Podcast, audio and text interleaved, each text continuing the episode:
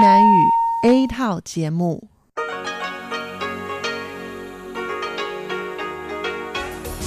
Đây là Đài Phát thanh Quốc tế Đài Loan RTI.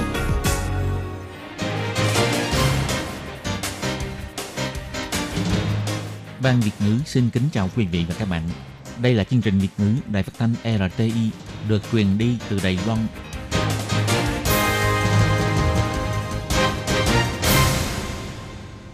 Hello, tôi Kim xin kính chào các bạn. Hoan nghênh các bạn đã đến với chương trình Việt ngữ ngày hôm nay của chúng tôi. Các bạn thân mến, hôm nay là Chủ nhật ngày 23 tháng 2 năm 2019, cũng tức mùng 1 tháng 2 âm lịch năm canh tí. Chương trình Việt ngữ ngày hôm nay của chúng tôi sẽ bao gồm các nội dung chính như sau. Mở đầu là bản tin quan trọng trong tuần, tiếp đến là chuyên mục tủ kính sinh hoạt, rồi đến chuyên mục góc giáo dục và sau cùng chương trình của chúng tôi sẽ khép lại với chuyên mục nhịp cầu giao lưu. Mở đầu chương trình hôm nay, Tố Kim xin mời các bạn cùng đón nghe bản tin quan trọng trong tuần. Và trước hết, mời các bạn cùng theo dõi các mẫu tin tóm lược. Đài Loan xuất hiện ca tử vong đầu tiên do dịch COVID-19. Ông Trần Thề Trung cho biết nguy cơ lây nhiễm từ người sang người rất thấp. Bộ Lao động Đài Loan cho biết nhà tuyển dụng nên tránh cử nhân viên đến Trung Quốc làm việc. Dự kiến cầu vượt biển Kim Môn sẽ được thông xe vào giữa năm 2021. Sắp nhập học, chuyên gia y tế công cộng kiến nghị nên cho học sinh ăn cơm trưa theo từng tớp, nới rộng chỗ ngồi. Tổng thống Thái Anh Văn hy vọng đảng đối lập ủng hộ điều lệ đặc biệt về dịch bệnh COVID-19 cùng hỗ trợ các ngành nghề sớm thoát khỏi thời kỳ khó khăn. Bộ Giáo dục cho biết học sinh nghỉ học do bị ốm, nhà trường không được liệt kê vào một nghỉ học không phép. Và sau đây tôi Kim xin mời các bạn cùng đón nghe nội dung chi tiết của bản tin quan trọng trong tuần này nhé. Dịch COVID-19 ngày một nghiêm trọng, Đài Loan xuất hiện ca tử vong đầu tiên do dịch COVID-19. Trường hợp tử vong là người đàn ông lái xe taxi, có tiền sử tiểu đường và viêm gan B, không có đi du lịch nước ngoài trong thời gian gần đây. Do lúc công bố chưa xác nhận nguồn lây nhiễm cần phải tiến hành điều tra, vì vậy mới có thông tin là nghi bị lây nhiễm mang tính địa phương.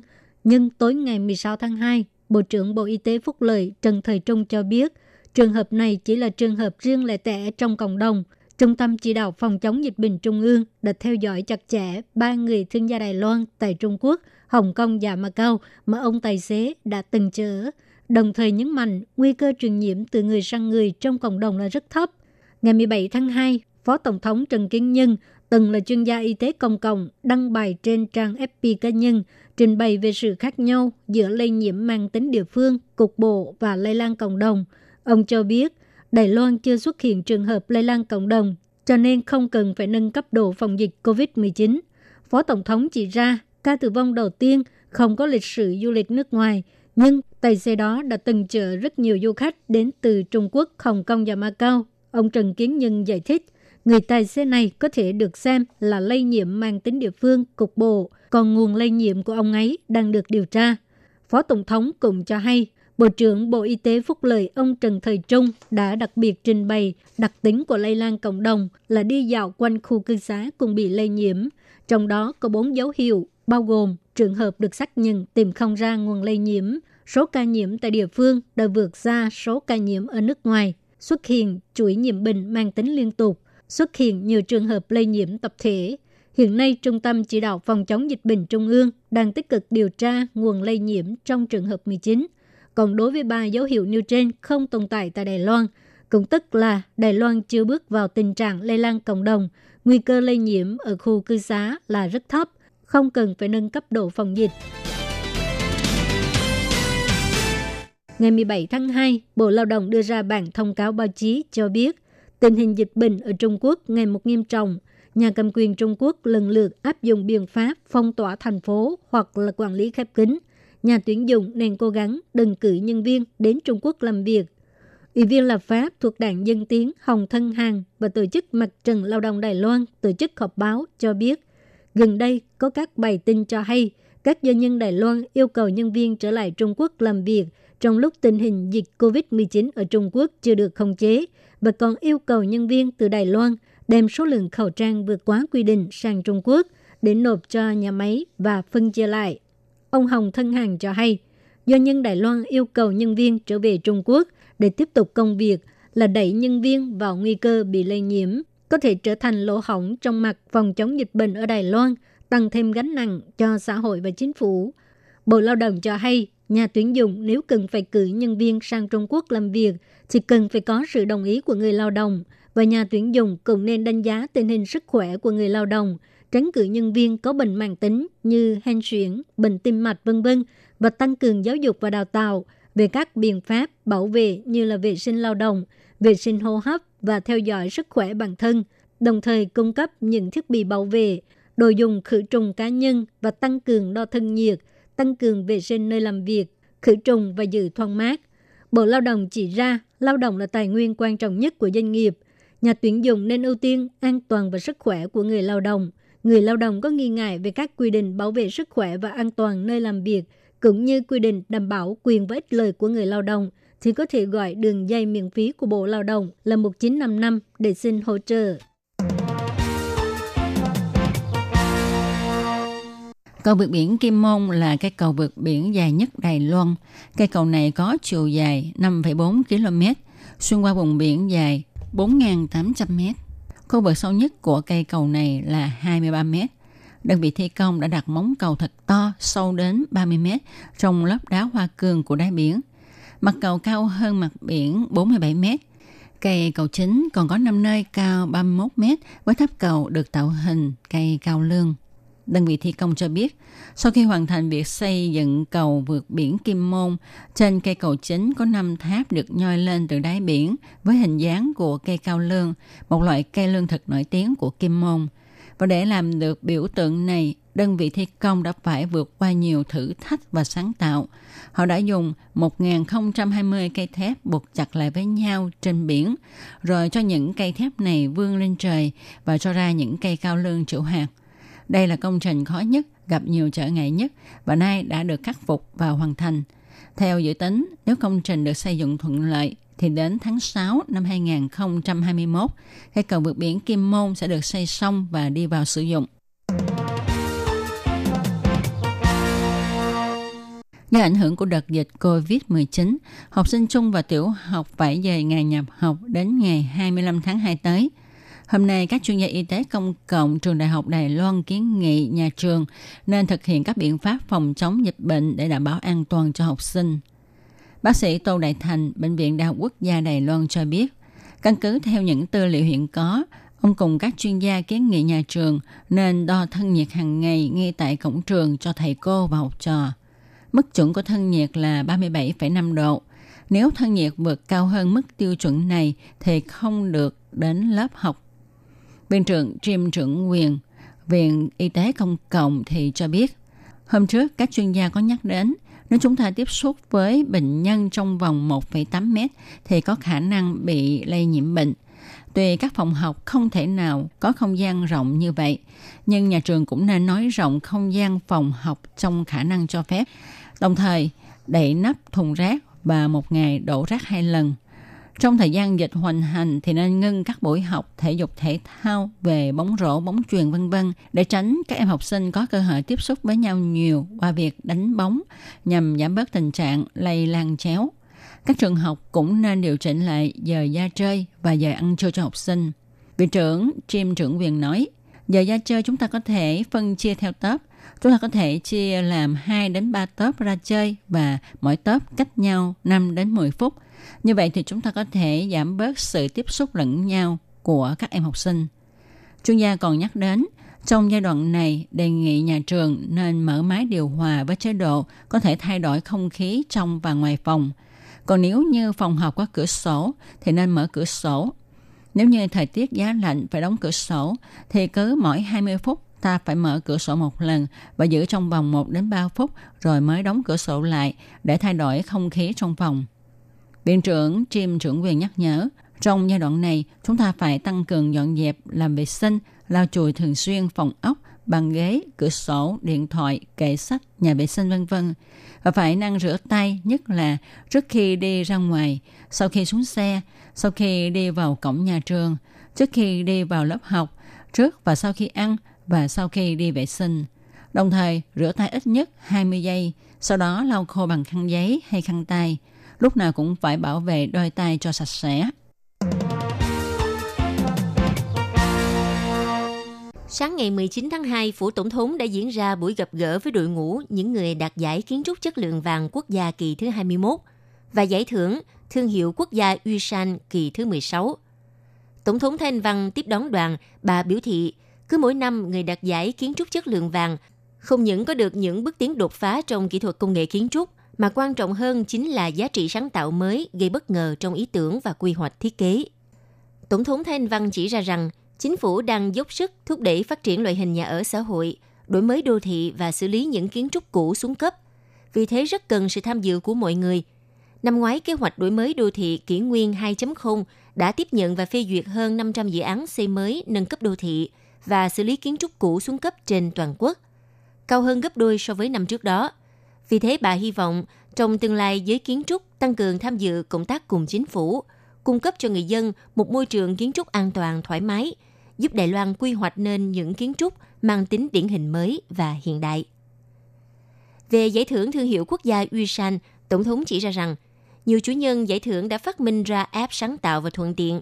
Bà tin rằng không lâu sau, ngành công nghệ trí tuệ Đài Loan sẽ hòa nhập vào hoạt động tài chính, giúp cho ngành fintech khoa học công nghệ tài chính có thêm nhiều sự đột phá mới.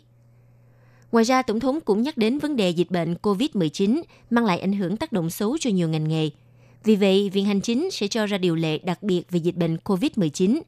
Hy vọng nhận được sự ủng hộ của đảng đối lập trong Viện Lập pháp, giúp cho các ngành nghề sớm vượt qua khó khăn. Tổng thống Thái Anh Văn nói.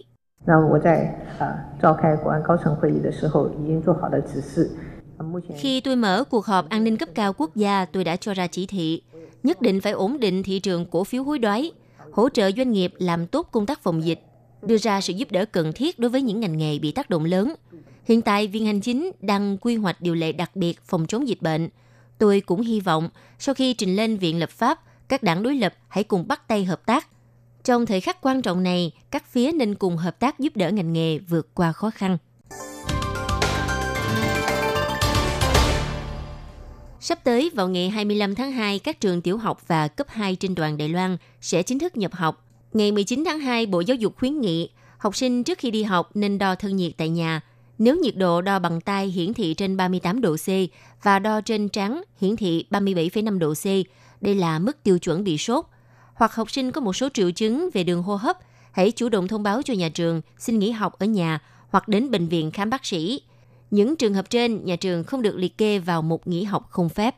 Bộ Giáo dục đã gửi công hàm đến Cục Giáo dục huyện thị, nhắc nhở nhà trường tuân thủ và quán triệt các quy định của biện pháp quản lý sức khỏe và các kiến nghị phòng chống dịch bệnh COVID-19 – sau khi khai trường dành cho trường học các cấp, trường mẫu giáo mầm non, các đoàn thể và cơ sở giáo dục thực nghiệm, trường học thêm, trung tâm chăm sóc trẻ sau giờ học và cơ sở giữ trẻ tư nhân.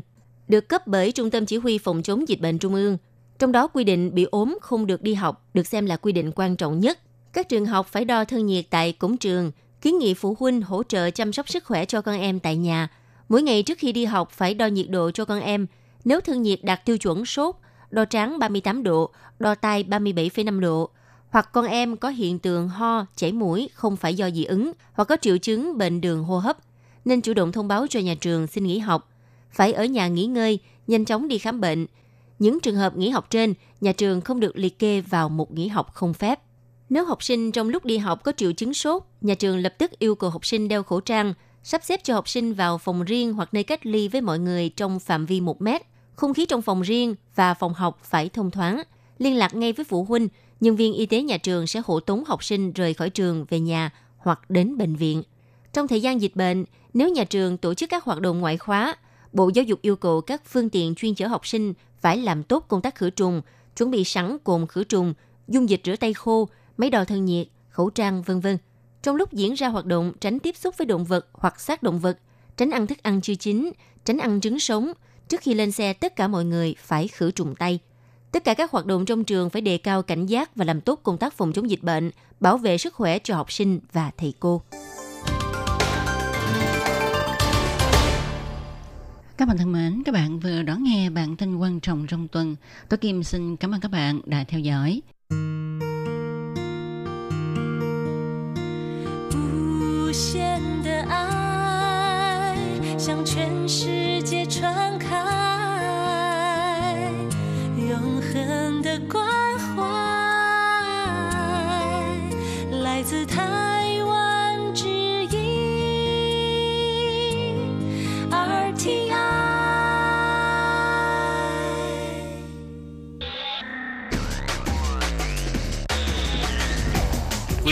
Đón nghe chương trình Việt ngữ tại RTI truyền thanh từ Đài Loan.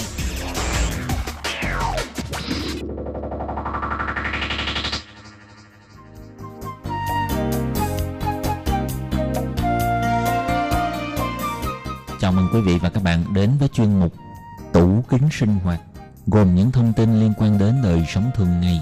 Xin mời đón nghe. Các bạn thân mến, Hải Ly xin chào các bạn. Hoan nghênh các bạn đến với chuyên mục tủ kính sinh hoạt do Hải Ly biên tập và thực hiện. Thưa các bạn, do mạng xã hội và Internet hiện nay rất phát triển, thì bên cạnh những ích lợi mà nó mang lại, đôi khi cũng có những điều lợi bất cập hại. Đặc biệt là có nhiều người hoặc là cố tình hoặc do không hiểu nên đã phát tán lan truyền những tin thất thiệt không có cơ sở. Nhẹ thì khiến người ta tin theo những điều không chính xác, mà nặng hơn có thể gây ảnh hưởng đến sức khỏe. Ví dụ trong năm 2019 thì người Đài Loan truyền nhau những tin đồn như leo núi sẽ gây tổn thương cho đầu gối, ăn cá sống sashimi thì sẽ có ký sinh trùng, vân vân. Vậy hôm nay Hải Ly xin giới thiệu với các bạn 10 tin đồn hot nhất trên mạng Internet trong năm 2019 tại Đài Loan về các phương diện gồm sức khỏe, thể thao và ăn uống mà người Đài Loan hay đồn thổi do tạp chí về sức khỏe của Đài Loan Commonwealth thống kê và tổng hợp để tìm hiểu xem những tin đồn nào là thất thiệt và những tin đồn nào là thông tin chính xác nha các bạn.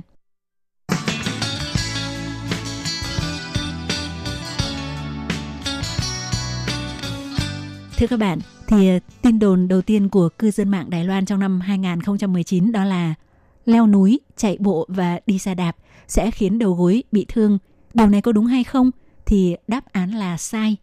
Theo bác sĩ Chu Gia Hoàng, trưởng phòng khám chuyên khoa xương Workwell ở Đài Trung cho biết, từ trước tới nay, chưa hề có báo cáo nghiên cứu và bằng chứng khoa học nào chứng minh rằng leo núi sẽ làm đầu gối bị tổn thương. Thậm chí cũng không có chứng cứ ủng hộ cho cách nói chạy bộ hay đi xe đạp là có liên quan tới sự thoái hóa khớp gối sớm, mà đó hoàn toàn chỉ là một lời đồn thổi, nhưng lại khiến một số người, thậm chí có cả các bác sĩ, vì thế bị nhức mỏi sau khi vận động nên đã từ bỏ rất nhiều những loại hình vận động rèn luyện cơ thể.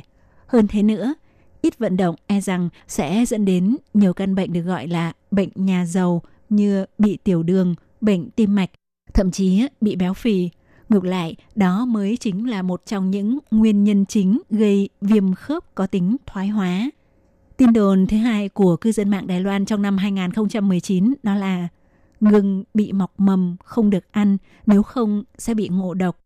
Thì đáp án của tin đồn này cũng là sai.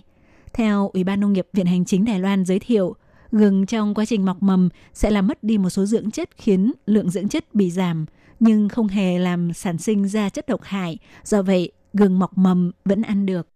Tin đồn thứ ba của cư dân mạng Đài Loan trong năm 2019 đó là hiệu quả dẫn nhiệt của hai mặt trái và phải của giấy phoi nhôm lùi búa trừ dùng để gói nướng thức ăn là tương đương nhau. Khi sử dụng, muốn gói thế nào đều được. Thì à, đáp án đối với tin đồn này là đúng. Bởi vì à, giấy pho nhôm lùi búa trừ có hai mặt, một mặt sần và một mặt nhẵn. Có rất nhiều người cho rằng mặt nhẵn sẽ phản xạ nhiệt năng. Do vậy, mặt sần phải đè áp vào nguồn phát nhiệt nhưng thực ra thì hai mặt của loại giấy phoi nhôm gói thức ăn để nướng này có độ dẫn nhiệt hầu như tương đương. Theo giáo sư Lăng Vĩnh Kiện, khoa hóa trường Đại học Thanh Hoa chỉ ra, chất liệu của hai mặt đều giống nhau. Quá trình sản xuất giấy phoi nhôm là đổ dung dịch kim loại nóng chảy vào khuôn rồi sử dụng máy cán ép mà thành. Do mặt bị chịu lực ép tự nhiên sẽ có độ nhẵn bóng, nên mặc dù hai mặt một sần một nhẵn nhưng cùng một chất liệu như nhau nên hiệu quả dẫn nhiệt của nó là giống nhau.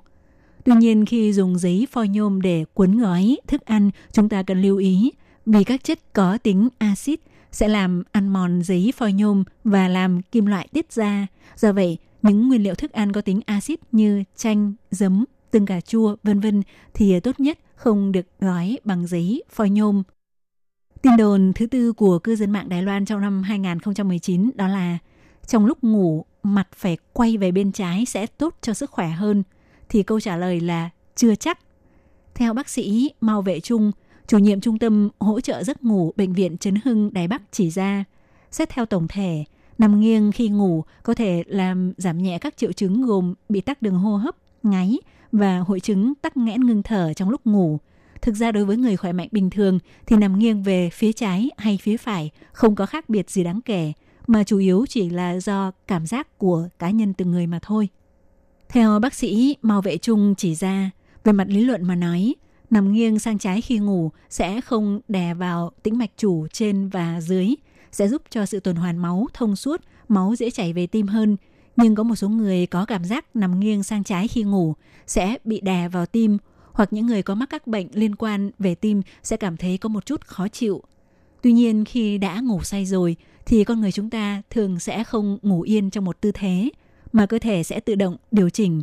Ví dụ như khi một bên nào đó cảm thấy lượng oxy trong máu giảm thấp thì đại não sẽ thay đổi tư thế nằm ngủ. Do vậy thực ra khi bắt đầu đi ngủ, nằm nghiêng về bên trái hay bên phải không có ảnh hưởng gì đáng kể, mà quan trọng nhất là có thể ngủ được và ngủ ngon. Tin đồn thứ năm của cư dân mạng Đài Loan trong năm 2019 đó là uống thuốc cảm cùng với cà phê hiệu quả sẽ càng mạnh hơn thì đáp án là sai. Thì à, tại chuyên trang về tin đồn thất thiệt thuộc website của Sở Quản lý Thực phẩm và Dược phẩm, Bộ Y tế Phúc lợi Đài Loan chỉ ra thành phần ephedrine có trong thuốc cảm sẽ có tác dụng tương hỗ với cà phê, sẽ gây ra các tình trạng như tim đập nhanh, mất ngủ. Hơn nữa, nếu chỉ là cảm thông thường thì ờ, chỉ cần nghỉ ngơi nhiều sẽ hồi phục. Uống nhiều cà phê quá ngược lại sẽ ảnh hưởng tới giấc ngủ, không tốt cho sức khỏe, nhất là trong lúc bị cảm. Tin đồn thứ sáu của cư dân mạng Đài Loan trong năm 2019 đó là ăn cá sống sashimi sân úy phiện sẽ dẫn đến có ký sinh trùng trong cơ thể. Đáp án là có khả năng. Hiện nay có bác sĩ chỉ ra rằng có bệnh nhân vì ăn cá sống, sau đó ký sinh trùng cắn chặt vào vách dạ dày khiến bệnh nhân rất đau. Sau khi lấy ra và làm xét nghiệm chứng thực là ký sinh trùng anisakis do ăn phải ấu trùng có trong các loại hải sản. Giáo sư khoa khoa học thực phẩm trường đại học Nghi Lan, tiến sĩ khoa học thực phẩm thủy sản Trần Huy Hoàng cho biết, các loài cá bơi ngược dòng như cá hồi, cá bạc má, các loại cá sống ở tầng đáy – như cá bơn biển, cá hố thì khả năng tiếp xúc với ký sinh trùng là cao hơn.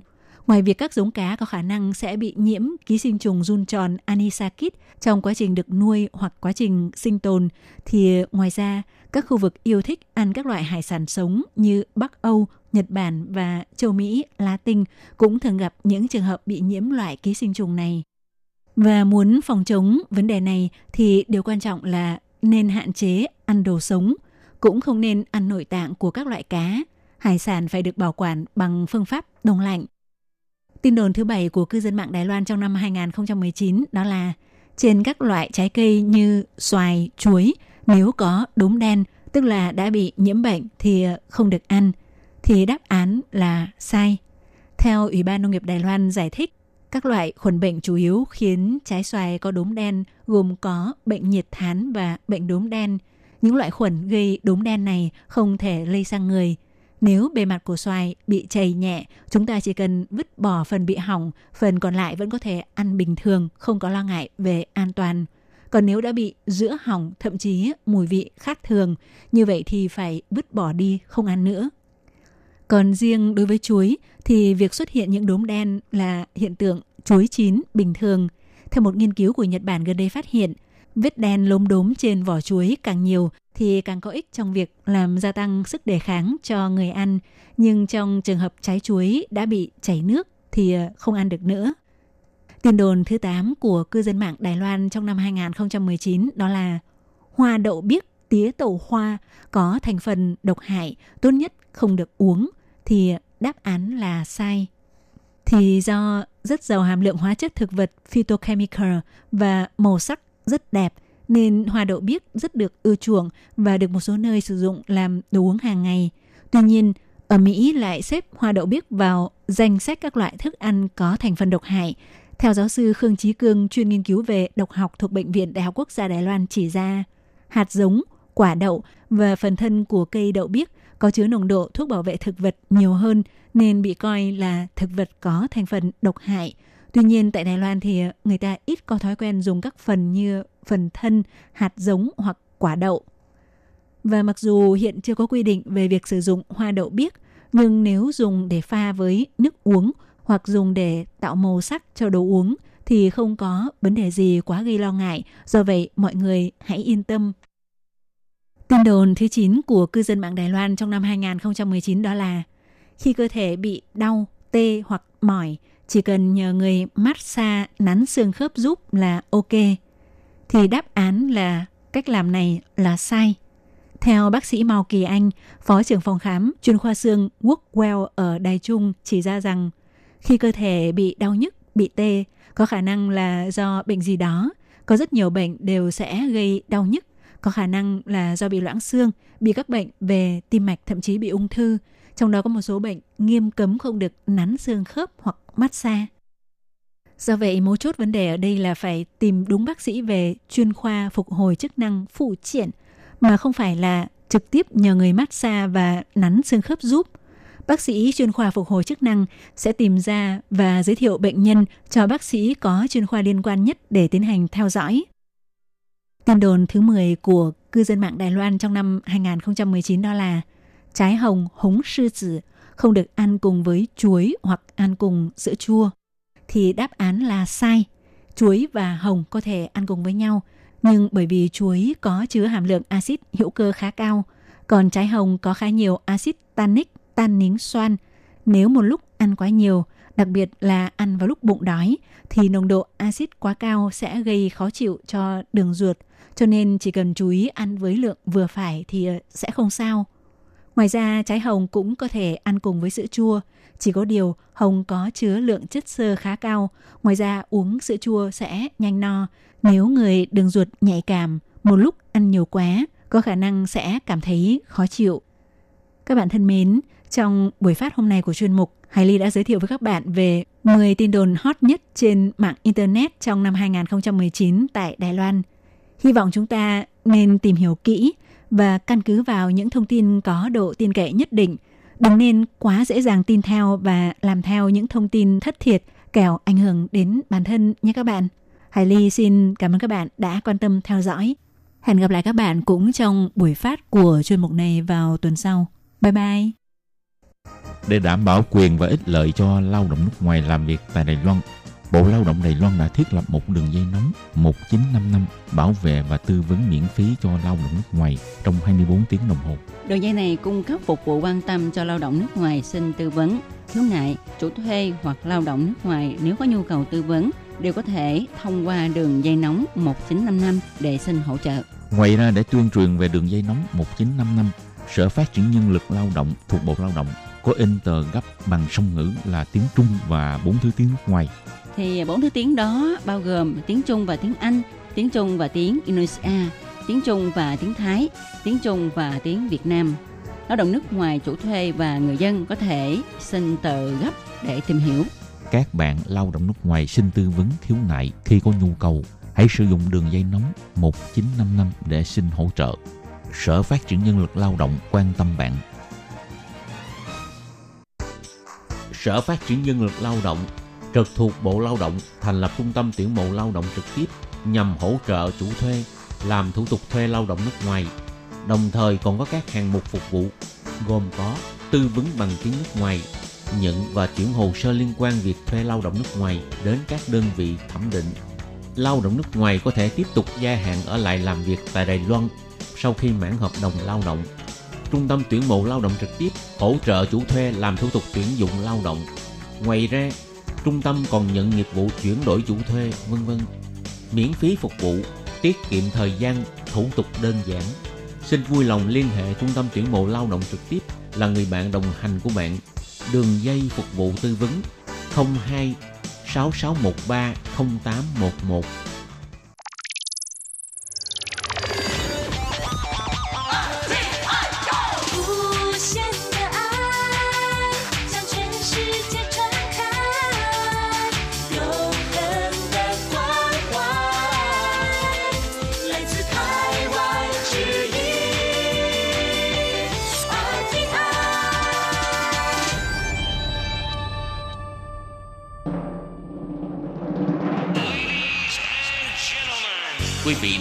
nghe chương trình Việt ngữ Đài RTI truyền thanh từ Đài Loan.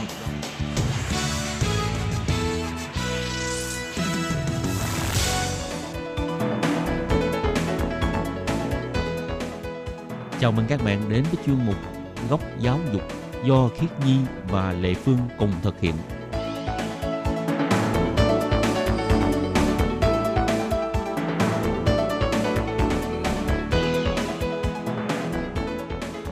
Và Lệ Phương xin chào các bạn. Xin mời các bạn cùng đón nghe chuyên mục góc giáo dục của tuần này.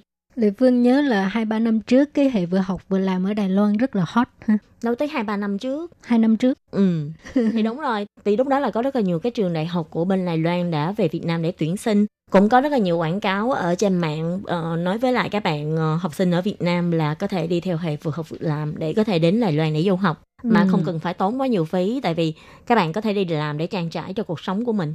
Với lại Lệ Phương thấy một cái điểm thu hút đó là tại vì cái hệ vừa học vừa làm cái học phí nó so với cái hệ à, chính quy nó xa xích rất là nhiều rất là nhiều. Cho nên có những bạn vừa muốn được kiếm tiền lại vừa muốn được cái bằng của bên Đài Loan cho nên đã chọn. Mà Lệ Phương nghe nói cũng có rất nhiều bạn đã hơi à, hối hận khi đã chọn cái hệ vừa học vừa làm. Tại vì Ừ. nhu cầu có lẽ là ban đầu các bạn tưởng tượng ờ, không có giống như à, sau khi qua Đài Loan và gặp phải những cái vấn đề cho nên có những bạn đã có một chút do dự thì phải làm sao đây Như khi Nhi nghĩ á, nếu như mà bạn đi học theo hệ tự tốt á, thì coi như là toàn bộ tâm sức của bạn là chỉ dành cho việc học thôi. Và có thể là đôi khi thỉnh thoảng bạn có thời gian hay là bạn muốn kiếm thêm một số tiền tiêu vặt thì bạn có thể đi làm thêm. Nhưng mà cái thời gian làm thêm thì cũng có hạn. Ờ, nếu như so về học phí theo như khi Nhi nghĩ thì cái học phí nó cũng sẽ tùy trường. Tại vì có thể có những cái trường mà thầy tự túc nhưng mà học phí cũng không đến nỗi là cao quá. Thậm chí là nếu như mà thành tích học tập của bạn tốt, có thể xin học bổng của thầy tự túc chứ không nhất thiết là học phí của nó rất là cao nhưng mà cái điểm thu hút nhất của hệ vừa học vừa làm á là ngay từ những cái thời gian mà còn chân ướt chân ráo để từ Việt Nam sang Lài Loan thì hệ ờ, vừa học vừa làm đã có thể có một cái sự đảm bảo là bên trường sẽ giới thiệu cho các công bạn an thực việc tập. làm. Ừ. đúng rồi giới thiệu ờ, trường sẽ giới thiệu công ăn việc làm để cho các bạn đến thực tập. Và như thế các bạn cũng sẽ dựa vào cái sức lao động của mình để trang trải cho tiền học phí. Nhưng mà phải nói thiệt một điều là học hệ vừa học vừa làm sẽ rất là vất vả. Chứ Ừ. không như các bạn nghĩ là du học cũng như là các bộ phim Hàn Quốc rất là lãng mạn ở trên phim. Mà thực sự là các bạn phải bỏ rất là nhiều công sức để bạn làm.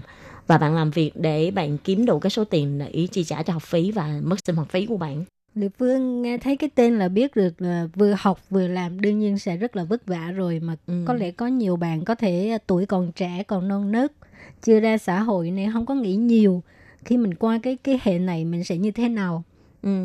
rồi đến khi qua bên này ít cái thời gian à, học nó ít rồi cái thời gian làm việc quá dài cho nên à, cảm thấy à, cực khổ ha. Lệ Phương nhớ có lần mình phỏng vấn bằng Tuấn ha Ừ, bạn Tuấn bằng chia sẻ rất là nhiều rất là nhiều về cái vấn đề này và nhưng mà cũng tùy theo nhu cầu của mỗi người có người thì thích hợp với cái hệ này thì Ừ. nên chọn còn những bạn mà đang còn ở Việt Nam và đang còn có những cái do dự mình nên chọn hay không thì bây giờ các bạn hãy à, lắng nghe những lời chia sẻ của bạn Hiếu và bạn à, Hảo thì bây giờ thì các bạn hãy lắng nghe bạn Hiếu và bạn Hảo chia sẻ coi có thể giúp ích được gì cho cái quyết định của mình hay không nhé. Mở đầu chương trình thì à, hai em có thể tự giới thiệu về bản thân hai em được không? Em tên là Nông Văn Minh Hiếu. Em tới Đài Loan thì cũng được ừ, hiện tại đến thời điểm thì bây giờ thì cũng đã gần một năm rưỡi rồi. Dạ em tên là Lê Chí Hảo. Em đến từ Bạc Liêu và năm nay em 20 tuổi. Em cũng đến Đài Loan học tập và sinh sống là được ừ, một năm rưỡi. Các em là học hệ vừa học vừa làm hay là các em học hệ tự túc? Dạ bọn em học hệ vừa học vừa làm. nói về cái hệ vừa học vừa làm hay cái hệ tự túc lúc đó thì thật sự mình là một người miền tây mình từ ở dưới quê lên thành phố. Mình không có hiểu quá rõ về trên cái chương trình du học bên Đài Loan này hệ vừa học vừa làm là ra sao hệ tự túc là ra như thế nào. Chỉ biết là trung tâm thì nói là hệ ờ, tự túc á, thì cũng không nói gì nhiều về hệ tự túc. Tại vì cái thời điểm nó nó đang nó đang hot nhất là cái hệ vừa học vừa làm. Cho nên em cũng không biết hệ vừa học vừa làm với hệ tự túc là như thế nào. Cho nên thời điểm đó là thấy người ta đi nhiều cái rồi thấy là mình mình quyết định là không có ai mà đi bên hệ tự túc hết trơn thì lúc đó mình cũng cảm giác là mình rất là lo sợ cho nên thế là em đăng ký và nghe theo trung tâm là đi theo hệ vừa học vừa làm Còn Hảo thì tìm hiểu như thế nào? Dạ trước khi đi thì trung tâm của bọn em cũng tư vấn khá kỹ về cái hệ vừa học học vừa làm này. Thì nói sang đây mình sẽ được vừa đi học vừa đi làm là mình Ừ. một tuần mình sẽ có 3 ngày học và còn lại thì thời gian đó thì mình có thể đi làm với một tuần là 20 tiếng. Thì thấy vậy em cũng thấy phù hợp với em kiểu học lực à, điều kiện kinh tế gia đình mình có thể vừa học vừa làm mình vừa kiếm tiền mình có thể tự Ừ. trang trải cuộc sống cho mình em cũng quyết định em đi Vậy là chủ yếu các em đều có tham khảo các thông tin ở trên mạng với lại những cái người xung quanh mình đúng Dạ. không? Thì ờ, vừa học vừa làm khi mà các em theo học bây giờ thì thời gian học tập của mấy em là với lại thời gian đi thực tập của mấy em là như thế nào?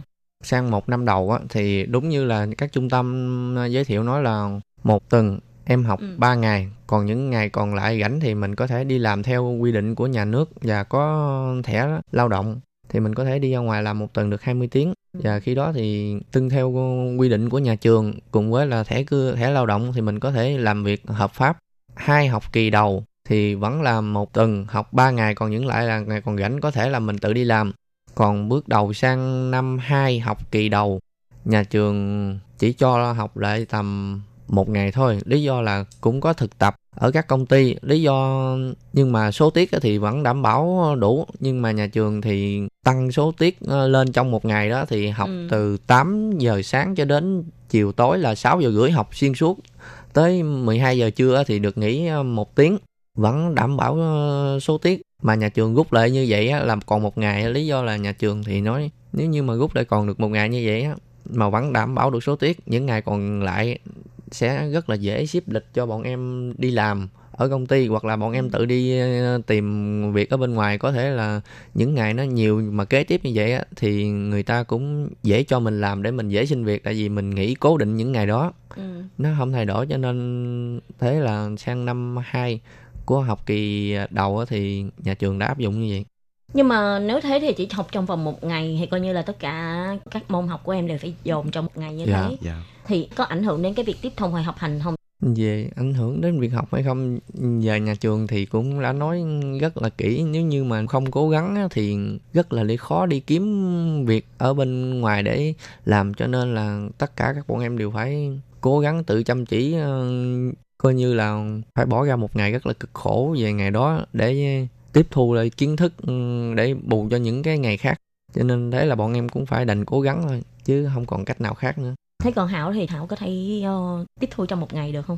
Dạ ban đầu thì cũng áp lực lắm chị Tại học một ngày không thể nào mà Ừ. mình nhò nhét nhiều kiến thức như vậy Thì xong thì từ từ mình cũng quen mình Ừ. mấy cái thời gian rảnh vào buổi tối mình cũng có thể mình tự học cho nên từ từ cũng quen chị Nếu như thực sự có lựa chọn thì mấy em vẫn muốn là chỉ học ờ, một tuần một ngày thôi hay là các em muốn học như trước đây là trong vòng một tuần có thể ờ, sẽ học khoảng 3 ngày. thì em thấy như thế này hệ vừa học vừa làm của em thì em cảm thấy rất là nó bất lực trước mọi thứ Vì Tại sao vì em lại vậy. cảm thấy bất lực trước mọi thứ đấy? Ờ, tại vì thời gian đầu mình qua người ta đã cho học luôn là vào chuyên ngành trong khi là Ừ. mình tiếng của mình á thì còn rất là hạn chế không thể nào mà tiếp thu được nổi. Thời gian đó thì trong vòng một năm đầu tiên thì có người theo Ừ. người ta thông dịch giùm mình.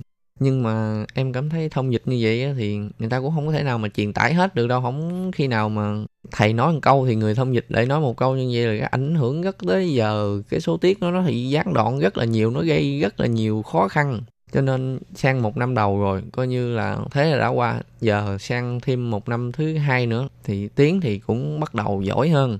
Giỏi hơn có thể nghe là được hiểu hơn lý do là có thể mình đi ra ngoài mình đi làm. Cái người ta nói rồi mình viết rồi mình cũng có thể là mình nghe mình hiểu được từ từ.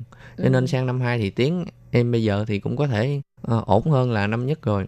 Nhưng mà nếu cho em chọn lại thì em bây giờ em đang có một dự tính nếu như học 3 ngày như vậy thì mỗi một ngày thì học một tiếng hai tiếng. Mà Ừ. trải đều ra 3 ngày như vậy thì cũng gom đủ lên thì thôi mình cố gắng cực khổ luôn một ngày luôn đi. Còn những ngày còn lại còn trống mình có thể đi tìm việc hay là có thể là đi tự học thêm tiếng Trung để bồi dưỡng thêm kiến thức của mình một số trường đại học ở bên Đài Loan người ta có tổ chức ừ, tiếng Trung dành cho người nước ngoài. Khi đó thì em có thể đăng ký đi vào để học tham gia các lớp tiếng Trung dành cho người nước ngoài. Em thấy lịch học như vậy thì cũng thấy khá là ổn. Nhà trường cũng đã cố gắng sắp xếp rất là quan tâm đến học sinh rồi. Còn hảo phải có suy nghĩ gì Dạ em thấy như vậy cũng ổn chị. Tại sắp xếp lịch để bọn em lên đi học và đi làm rất khó cho nhà trường. Tại số đông mà đâu có đứa nào mà đồng ý một cái hết. Cho nên vậy là em thấy cũng ổn rồi chị.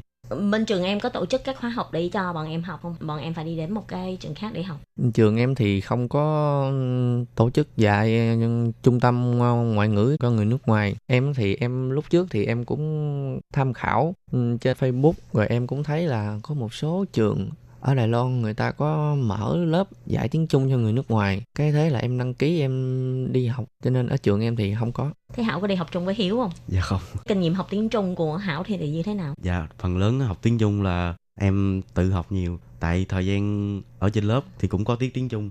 Xong thì ở Việt Nam mình cũng đã có cái kêu bằng là căn bản để mình ừ. có thể tự học được tại em có mua sách về nhà nếu mà cái nào không biết thì mình có thể lên mạng mình tra xong Ừ. em cũng có một vài người chị kiểu qua đây học chuyên ngành về tiếng trung cái nào em không biết thì em hỏi mấy người đó. Vậy thì ờ, trong trường của bọn em là một tuần có khoảng bao nhiêu tiết dạy tiếng trung? Dạ bây giờ là 4 tiết không nhỉ? bốn tiết. Dạ 4 tiết. 4 tiết. Dạ. Cho nên là ngoài 4 tiết học ở trên lớp thì ờ, các em sẽ còn là tự học ở nhà hay Dạ. là sẽ tự học thêm ở trường? Hồi một năm nay thì ờ, bọn em bây giờ cảm thấy là tiếng trung đã đủ tự tin hơn chưa? Dạ một năm thì cũng đủ tự tin hơn bọn em cũng thường đăng ký đi thi ờ, kỳ thi năng lực hoa ngữ ở Ừ. các trường bên Đài Loan người ta tổ chức cho nên mình sau một thời gian mình tự mình cố gắng mình nỗ lực mình tự mình chăm chỉ ở nhà mình học bài rồi làm bài tập Ừ, sau đó có những cái kỳ thi rồi thế là mình cũng bắt đầu mình đăng ký mình đi kiểm tra thử coi năng lực của mình nó đã tiến bộ hơn chưa cho nên là em cũng có đăng ký tham gia đăng ký đi thi. Các em tham gia được bao nhiêu lần ờ, kỳ thi năng lực hoa ngữ rồi dạ em là hai lần rồi chị. Hai lần luôn á. Dạ. thế còn hiếu? Dạ em thì thi được 3 lần rồi. Sau ờ, hai ba lần đi dự thi như thế thì ờ, bây giờ cảm thấy có kinh nghiệm nào để có thể truyền đạt lại cho các bạn thính giả lúc mà đi thi năng lực hoa ngữ không? Về kỳ thi năng lực hoa ngữ thì em thấy lúc đầu á nó cũng có một cái như thế này. Người ta sẽ cho mình thi thử tại vì giá thi thiệt á là tới 2.000 2.000 đại tệ. Chi phí nó rất là mắc cho nên người ta cũng có tổ chức cho mình là thi thử với giá là 100 khoai. Thế là em á thì em cũng không dám đi thi, thi thiệt. Vì nếu mà đi thi thiệt mà mình rớt á thì rất là uổng rất là tiếc 2.000 ừ. vì phí đi thi rất là cao cho nên em thì đăng ký đi thi thử trước giá 100 khoản sau hai lần đi thi thử thì em cảm thấy ổn đậu rồi cho Ừ. nên thế là em sẽ đợi tới ngày đăng ký thi thiệt thì em bắt đầu em đi thi thiệt cho Ừ. nên kiến thức của em là như vậy em có thể yên tâm hơn cảm giác khi mình đi thi thử vậy cái dạng Ừ. cấu trúc đề như vậy nó sẽ cũng tựa tựa nó cũng tạo cho mình cái áp lực như- giống như vậy cũng có áp lực của phòng thi đặng cho mình để Ừ. bước vào mình đi thi thiệt cho nên những ờ, ba lần trước là hiếu đi thi ờ, thử hai lần dạ em đi thi thử hai lần ừ. cho nên là để tạo cho mình một cái kinh nghiệm lúc mà đi thi là phải biết là trong phòng thi như thế Dạ, nào để dạ. lần thứ ba rồi chắc chắn rồi mới đóng hai nghìn tệ để mà đi Dạ. thi thế còn ờ, hảo dạ theo em kinh nghiệm để thi là trước tiên là mình phải cố gắng mình học mình học thật sự đừng có tư tưởng là thi để lấy cái bằng để đối phó nếu mà vậy vô phòng thi chắc chắn mình sẽ áp lực rất là lớn nên trước tiên là mình phải cố gắng học trước cố gắng học tiếng cho giỏi trước rồi xong lên mấy cái trang mạng để thi á chị Ừ. nó cũng có một số cái phần mô phỏng thi giống như là phòng phòng thi. Mình cũng lên đó mình luyện nhiều cho nên là em cũng tự tin trước khi đi vô đó thi cho nên cả hai lần em đều đi thi thiệt chứ Dạ, không phải là thi dạ. thử. Vậy thì là để trước khi mình đi thi á, thì mình phải tự tin bản thân thì dù cái đề bài nó như thế nào thì mình cũng có Dạ. thể gọi là đối phó được. Thế lúc mà hai em đi thi thì hai em có định là đặt mục tiêu là phải đạt đến một cái level nào không? Dạ cũng có hả chị? Dạ thì cũng có chứ. Thế hai lần em đi thi thử á, thì đều đậu được level 2 ừ. lý do thì ở Việt Nam em đã đậu được level 1 rồi tại Ừ. vì thời gian để em tự học á, thì nó rất là khó Ừ. nếu như để mà nói mà mình thi được- được level 2 á, mà trong khi có người hướng dẫn dìu dắt mình trong xuyên suốt trong vòng một học kỳ á, thì mình có thể có khả năng là đã đậu được rồi nhưng mà... Các bạn thân mến, buổi trò chuyện giữa Khiết Nhi với hai bạn Hiếu và Hảo còn rất là dài, nhưng mà vì thời lượng của chương trình có hạn cho nên tuần sau các bạn nhớ tiếp tục đón nghe nhé Cảm ơn các bạn rất nhiều. Bye bye. bye bye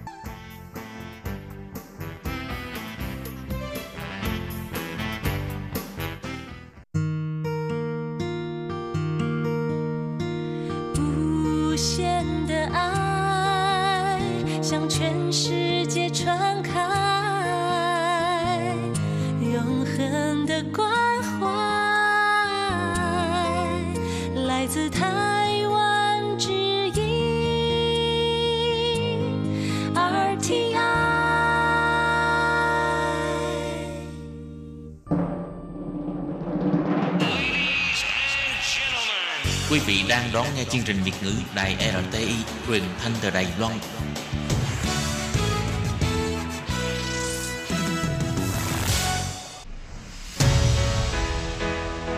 Tố Kim Tường Vi, Chào mừng các bạn đến với chuyên mục Nhịp cầu giao lưu. Mong rằng tiết mục này là nơi chia sẻ tâm tư tình cảm của mọi người, thắt chặt mối thân tình giữa các bạn với chúng tôi. Love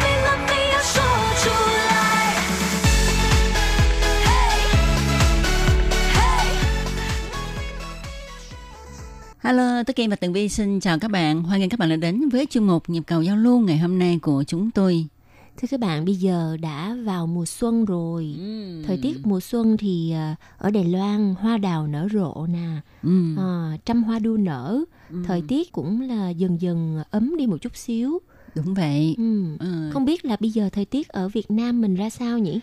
Ở Việt Nam hay bây giờ tháng 2 âm lịch cũng là cuối tháng 2 thì thời tiết mình nghĩ là nó cũng ờ, không có nóng lắm, mát mát. Hôm trước thì Tố Kim nghe nói như thế này ha. Bây giờ hình như là ngày xưa ha thì ờ, miền Nam nó nóng hơn. Bây giờ mỗi lần mà có cái đợt mà không khí lạnh tràn về miền Bắc ha thì do cái dãy núi Trường Sơn á, bị ờ, đốn rừng nhiều cho nên cái không khí lạnh nó cũng tràn xuống miền Nam khá là nhiều. Rồi đó ờ, nghe nói là hồi năm ngoái Noel đó ha thì buổi sáng sớm và buổi chiều tối thì cái không khí lạnh nó lạnh hơn. Ờ, còn buổi trưa thì nó nóng. Thì à, ban ngày như đợt Tết vừa rồi á thì buổi trưa ha là khoảng 32 33 độ nhưng mà đến buổi chiều thôi trời mình tắt nắng thì nhiệt độ xuống còn có 25 26 độ. Ờ, vậy là nhiệt độ ban ngày ban đêm là chênh lệch rất là lớn. cho nên rất là lớn và bây giờ Tố Kim nghĩ thì mới có cuối tháng 2 dương lịch thôi thì cái thời tiết nó cũng tương đương như vậy thôi à, không có khác biệt là bao nhiêu Ừ. Ừ. Và nếu như ở miền Nam mà ở thành phố Hồ Chí Minh ha mà lạnh lạnh trời ơi đã lắm. Tường Vi nhớ lại cái thời hồi xưa còn nhỏ, lúc đó hình như là học cấp 2 hay cấp 3 gì đó. Có một cái đợt đó không hiểu tại sao mà Sài Gòn lạnh tới 17 độ C. wow. Trời ơi, đó là năm ờ, lâu lắm rồi, chắc năm 1999 á. Rồi hả, các bạn học của Tường Vi hả, bắt đầu hả, đổ xô nhau đi mua áo lạnh mùa đông, mua đồ sida đó. Ờ, Ở ở khu mà gần chợ Bến Thành á, À, ở Sài à, Gòn à, thì có một cái khu gọi là khu chợ bán đồ sida. Nó ở ngay cạnh à, chợ Bến Thành thôi.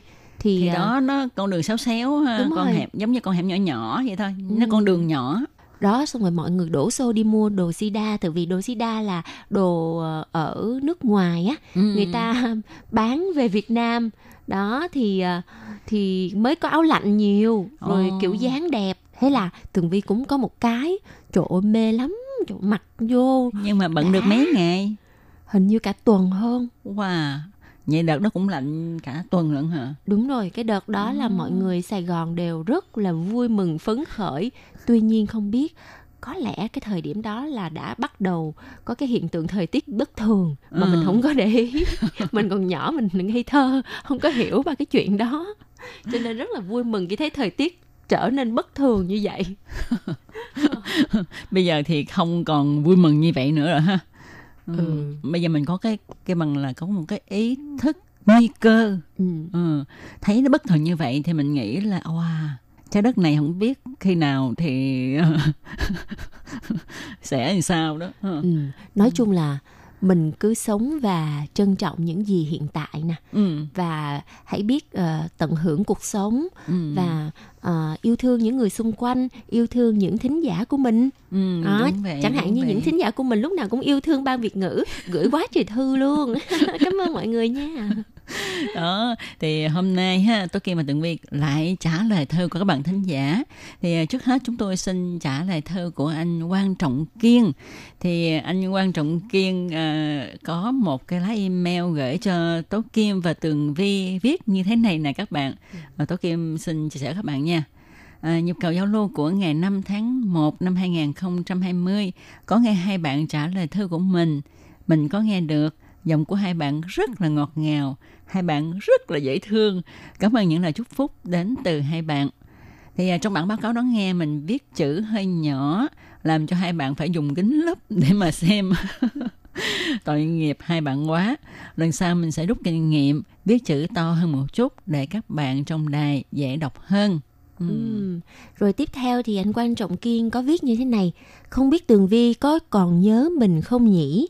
Mình đã từng tới đài RTI và có gặp mặt Tường Vi nói chuyện được hai ba câu. Vì lúc đó Tường Vi chuẩn bị đi về nên không có nói chuyện nhiều. À, thì à, Tường Vi làm sao mà có thể quên được một cuộc gặp gỡ chấp nhoáng ở à, lobby của đài RTI lúc đó? À, Tường Vi nhìn thấy ờ, anh Quan Trọng Kiên thì anh Quan Trọng Kiên chính là người kêu Tường Vi trước Ồ. bởi vì từ đó giờ biết tên nhưng mà không có biết mặt Ừ.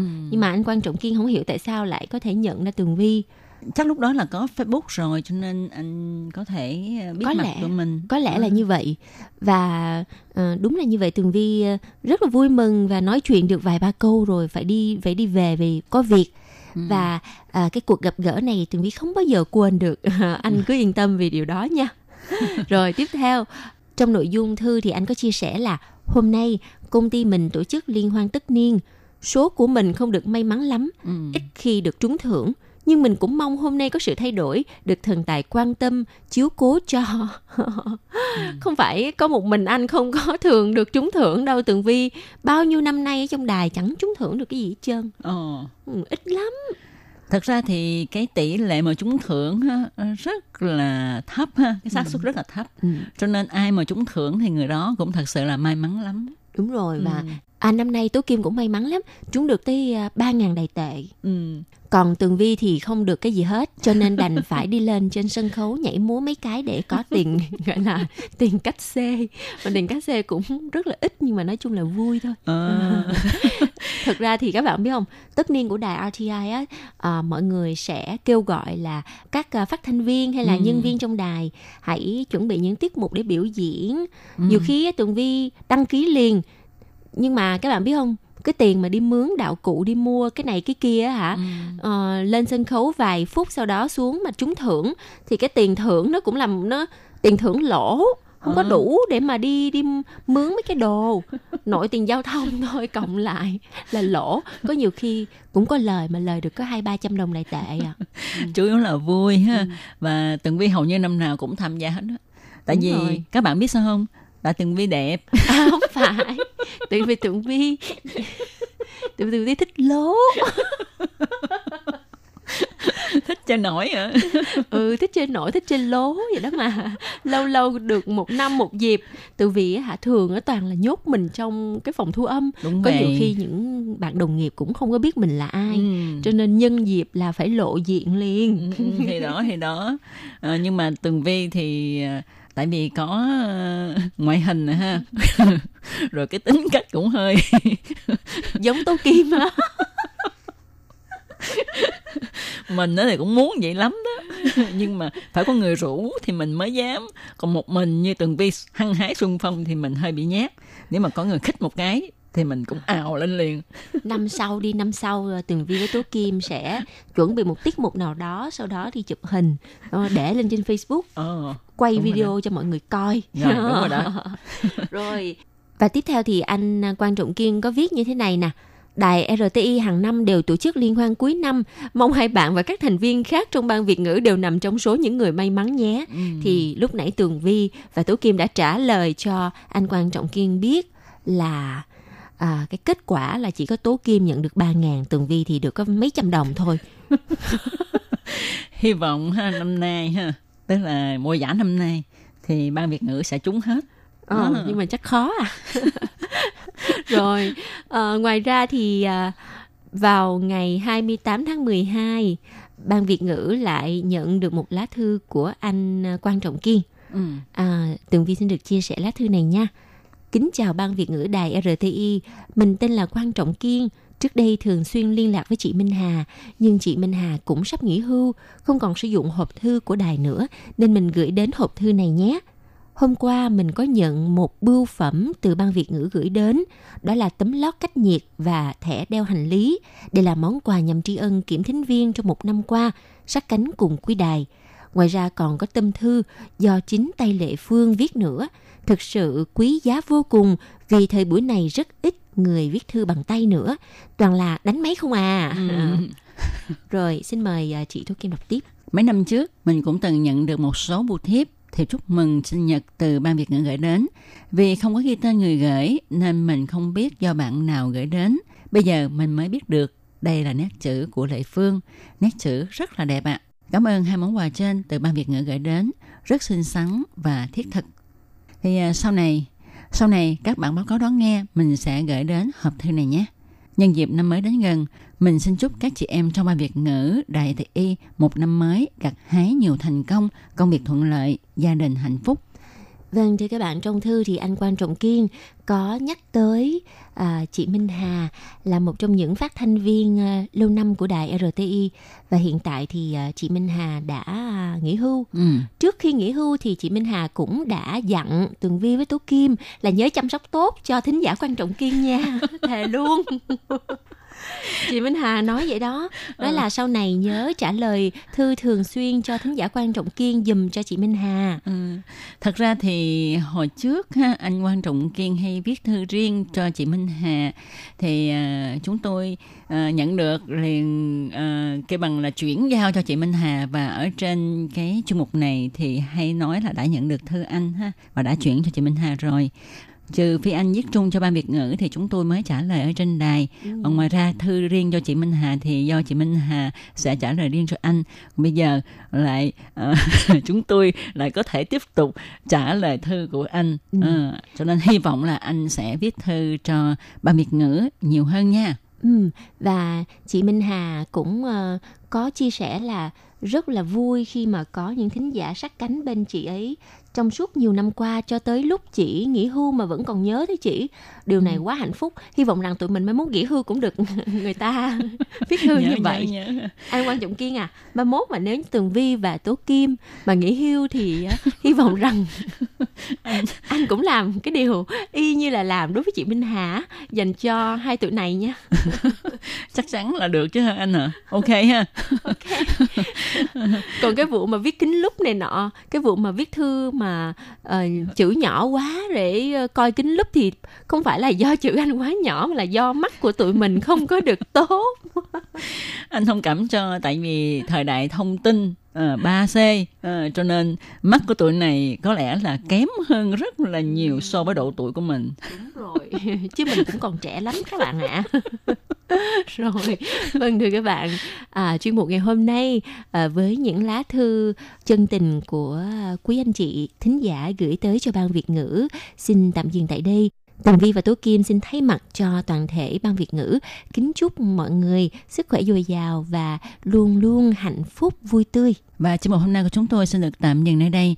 Một lần nữa, Tố Kim và Tường Vi xin cảm ơn tất cả các bạn thính giả đã đón nghe chương mục ngày hôm nay. À, Tố Kim ơi, trước khi kết thúc thì mình tặng cho các bạn thính giả một ca khúc nhạc hoa mang tên Yên Xỉn Đợt Sư Bạn, đôi cánh tàng hình với giọng hát của nữ ca sĩ Trang Sảo Hạnh, Trương Tiếu Hàng nha. Và xin chào tạm biệt các bạn, rất cảm ơn các bạn đã đón nghe chương trình. Thân chào tạm biệt các bạn. Bye bye.